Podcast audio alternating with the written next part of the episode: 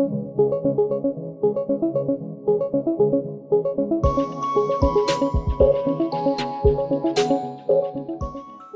and welcome to today's podcast. I'm Paul Tunnah, the founder of pharmaphorum. I'm pleased to introduce Nils Bottler, principal at Angelini Ventures. Nils, it's great to speak with you today. Um, where are you joining me from? Hi, um, yeah, I'm joining from the heart of Berlin. Uh, I'm really lucky to work from my home office today, looking out the window and realizing it's not quite as gray and dark anymore as it used to be over the last couple months and might be time for spring to come and get some light back in the city. We're definitely getting there, aren't we? There's signs that spring is in the air. So, I mean, let's start with a bit about the fund itself. Tell me a bit about the fund and, and your role within the fund. Sure. Um, so before I go into the fund specifically, I would love to talk about Angelini a bit. So um, as you know, Angelini is a family owned and family run business. And the beauty of that is not only a strong dedication towards product and the choice of investment and the mission, but also a long term commitment to innovation. Um, our fund is part of a diversified group of companies with roots in pharma and if you look at healthcare, a long-term view couldn't be more important as we ideally want to live long and healthy lives. Um, but this important leads to complex uh, in political and societal interests that translate to guidelines and regulation that really lengthen the process to bring innovation to market. Um, one quick example, maybe in Germany, uh, we have an electronic health record, an EHR, that was deemed to be a statutory health insurance benefit by the government in 2004. Yet only in 2022, patients have been able to store and view certain information in their EHRs. And um, I read a statement recently that the path to a holistic EHR is still described as bumpy with a lot of patients required. Now that Angelini Ventures is structured as an evergreen fund with 300 million in commitments, we do take a long-term view on life science, biotech, and digital health investments. Um, and I joined as a principal focused on digital healthcare. So I'm scouting for bright minds that have launched interesting and innovative companies or are in the process of doing so. Yeah. Um, and that we can support with our knowledge network and funding. Yeah, fantastic. And that's a great point about the electronic health records because we do tend to see that technology is moving much quicker than the health systems can keep up with in, in many, many different markets. We, we may come back and touch on that later on. Before we dive into that, just interested to know how your career path has led you to Angelini Ventures, what you were doing before, and what your journey's been. Yeah, so um, I guess I'm, I'm a finance guy with somewhat of a contemporary worldview. Um, and let me tell you what I mean by that. Um, I started in investment banking, as most finance guys uh, do, um, and it actually teaches you a great foundation. Um, I did so at a boutique German private bank called Warburg, um, which has been around for 200 years and has a lot of history, takes a very traditional approach to banking and works with very traditional businesses. Um, I like working with various companies, but I wanted to see more innovation. Um, so I did an MBA, moved to Berlin, um, and realized to me innovation means to challenge the status quo with new ideas and with courage. And that's what really drives my motivation. Um, in Berlin, I joined uh, an innovation incubator of a media company, and media was actually one of the traditional businesses that was forced to really digitize uh, what they were doing. Um, otherwise, they would have um, gotten uh, made irrelevant and Absolutely. the space was vibrant, high pace and fun. Um, but after a few years, uh, I had the chance to form a corporate venture fund for a group of hospitals. And since then, I've really found my uh, home in healthcare investing because I saw such a difference between, you know, what was happening in the media industry and how fast this was happening and where healthcare was at the same time. Um, I was with uh, with this group of hospitals for a short time, and after the fund had been um, uh, had been um, set up, uh, I joined a boutique investment firm named Think Health in the same space uh, that had invested successfully in ventures such as Urban Sports Club and uh, a distribution business for medical cannabis before medical cannabis became uh, a um, yeah widespread legally um, available in Germany. Um, and uh, the whole industry arose out of that with lots of hype. So I really liked that they were um, early in the process. Um, but instead of raising a large fund, we were focused on being entrepreneurially uh, an entrepreneurial investor uh, and involved with our companies. I took some operational roles uh, with a digital therapeutics company that we had and a brick and mortar practice operator, uh, which was great and valuable experience. But I really missed the inspiration I got from meeting with people with different innovative ideas and the ambition to bring them to market. Um, so when I got in touch with Angelini, it was a great match, and uh, I'm really happy to be here now. Fantastic! What a great diverse background. I can see how all of that comes together in the work that you're doing now. Um, and anything beyond work, I always like to ask this: anything beyond work, any passions beyond work that you see have relevance to your work now? Um, sure, uh, great question. Um, so I've been a passionate skier since I was a kid. Um, when I lived in Vancouver, where I went to school and university, I would spend every weekend in Whistler, the local mountain, training and racing. And a couple of years ago, I started surfing, uh, and both are quite beneficial, I think, because it is important to switch off your mind sometimes. Yep. And really, no better place to do so than in nature. Uh, both take you to beautiful places around the world. Um, yet the places you go to are very different. And in both, you have to focus 100% uh, on where you are and actually be in touch with nature, forget the system for a while. Um, and even if that means to sit on your surfboard for hours uh, to catch a perfect wave, um, and that exactly applies to uh, what we do professionally. We need patience, we need consistency um, uh, to find spectacular opportunities. Yeah, I love the analogy, and both obviously require good balance as well, which is quite a good skill for corporate life. It's true. Um, I've tried surfing and skiing. I'm terrible at both, so we won't won't go into that in too much detail. Um, just to come back to the the Angelini Ventures and what you're doing there, as you know, there's a number of corporate venture funds around. What is it that you think really makes Angelini different in that aspect? Yeah, and that was actually one of the questions um, that I had for the team very early on uh, in our initial discussions, and I think the structure is quite special. Uh, we're not part of Angelini Pharma or Fater, the, commun- uh, the consumer business, um, but we're part of the holding itself and have a very strong commitment from the management and with that from the family. Uh, our team reports directly to the CEO, Sergio Marullo di Condojanni, um, which uh, means we have really short communication paths and we can be quite quick in our decision making. Um, further, we have an advisory board that's made up of external industry experts, uh, which I think is also quite special for corporate VCs and an important factor to have that industry knowledge in there. Um, and yeah, the commitment, the quick decision making ability, and this industry expertise uh, are very important in making us a competitive investor in the market. Fantastic. Yeah. And you know, we, we've spoken about your background and the diverse experience you've had. I've also seen that in some of your colleagues I've spoken to. So, as you look at the team and the people that you're working with at Angelini Ventures, what is it you feel that you kind of really bring to the table there? Your, I guess, your kind of unique expertise there. Um, yeah. So, I mean, healthcare investments is kind of a small bubble looking at a very huge and complex field. Um, and I've I'm super happy with sort of the team that uh, Paolo Di Giorgio, our CEO, has brought together. Um, everybody brings local knowledge uh, combined with a particular professional expertise and experience. So my part in that is uh, the German perspective, and I think the financial and analytical background um, with some decent deal making experience, a portfolio of over 15 companies in healthcare investments and, um, you know, as my colleagues are located uh, in Rome, Milano, Singapore, Copenhagen, and Boston, we all have this super strong local experience. Um, the markets are very different in every geography, uh, and the team has, you know, strong uh, backgrounds that I have very little uh, knowledge in, such as medical, scientific, uh, startup operations on the large scale, and so on.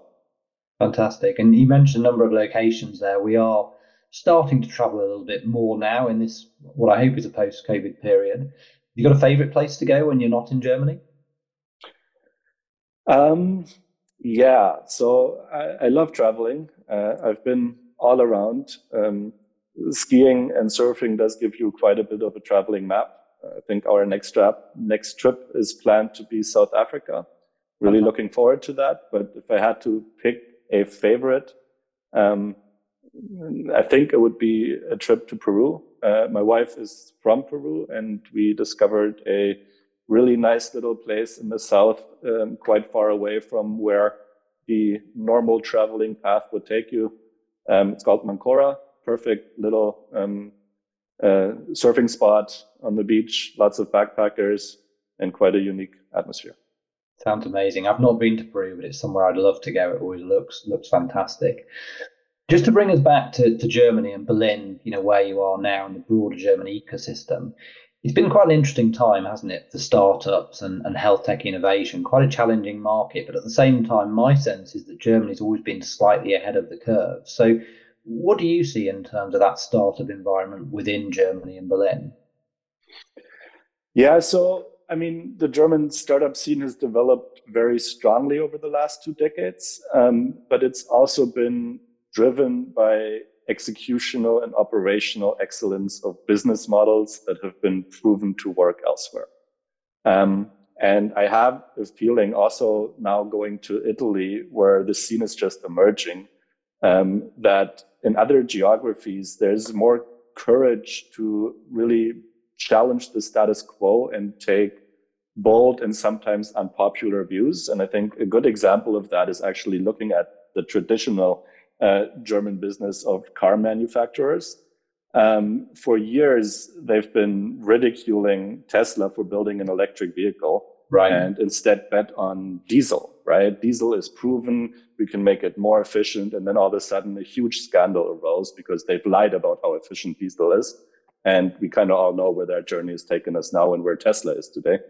Um, so uh, yeah, I, I, think there are great opportunities. Um, and of course, the fact that we're the first European country uh, to um, have a centralized reimbursement system for digital therapeutics um, is really good and yeah. has really sped up innovation in the digital health space. And I'm quite excited um, about that uh, to see how companies manage to reach scale and uh, build sustainable businesses and a lot of things are happening. Um, and hopefully, it won't be so much executional excellence, but also actual innovation.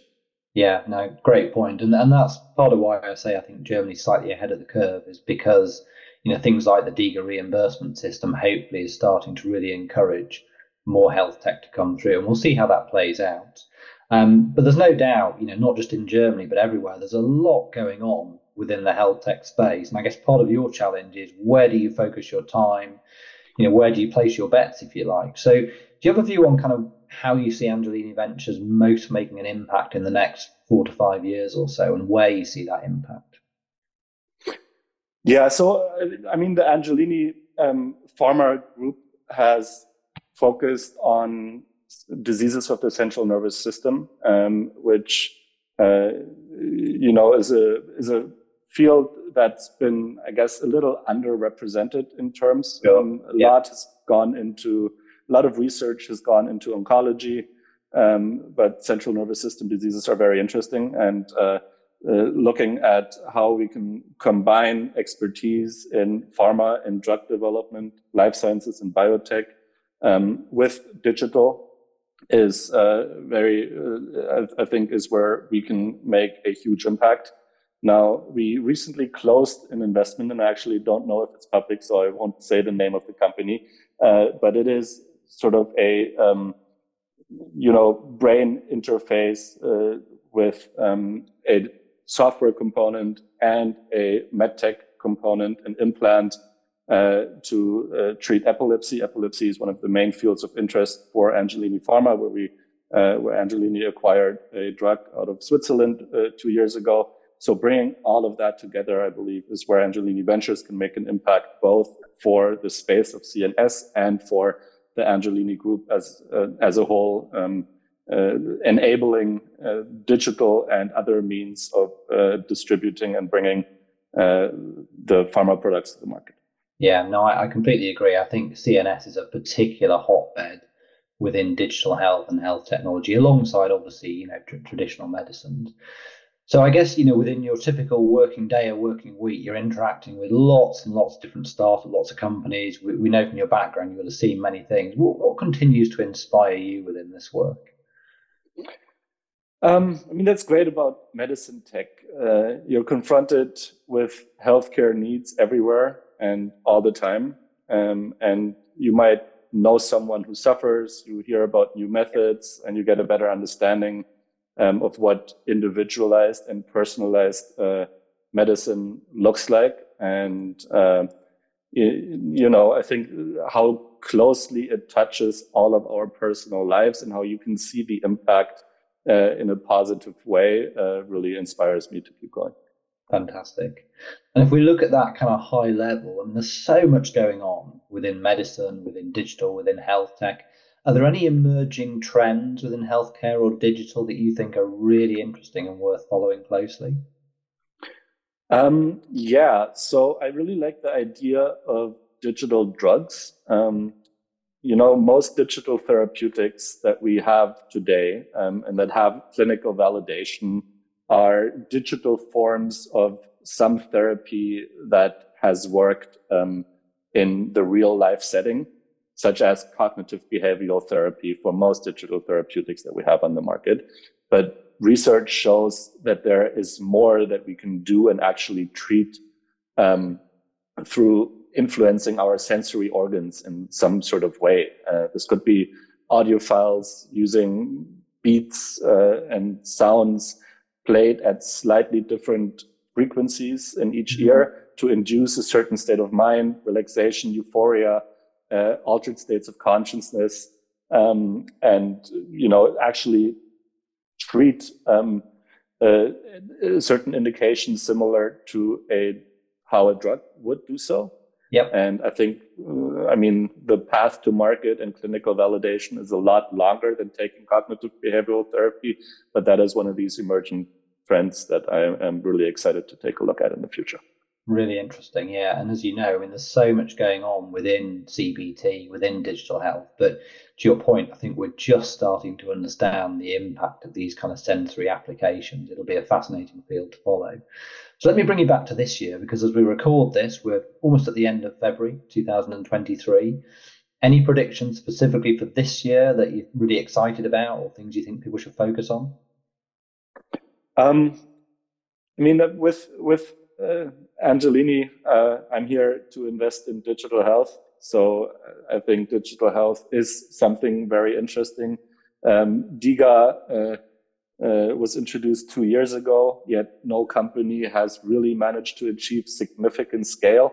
Um, I don't, I don't think uh, that is a problem of the system itself, but rather a challenge on um, how to tackle the market, how to best go to market. Uh, yeah. I will definitely be taking a close look at some of the DiGA companies, um, and new markets are becoming available uh, for digital therapeutics. Uh, COVID has sped everything up, but as we all know, it takes time for these things to um, become available on a wide scale.